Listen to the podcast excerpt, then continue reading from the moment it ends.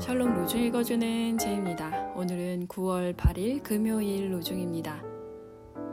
죽은 사람들이 다시 살아날 것이다. 이사야 26장 19절. 그러므로 이렇게 구름대와 같이 수많은 증인이 우리를 둘러싸고 있으니 우리도 갖가지 무거운 짐과 얽매는 죄를 벗어버리고 우리 앞에 놓인 다름질을 참으면서 달려갑시다. 히브리서 12장 1절. 지금은 그리스도 안에서 잠들어 죽은 이들은 하늘에 있는 교회를 이루고 있습니다. 현재 지상에서 투쟁하고 있는 교회는 아주 작은 부분에 불과하지만 하늘에 있는 교회는 보편적이고 영원한 교회에 속해 있습니다.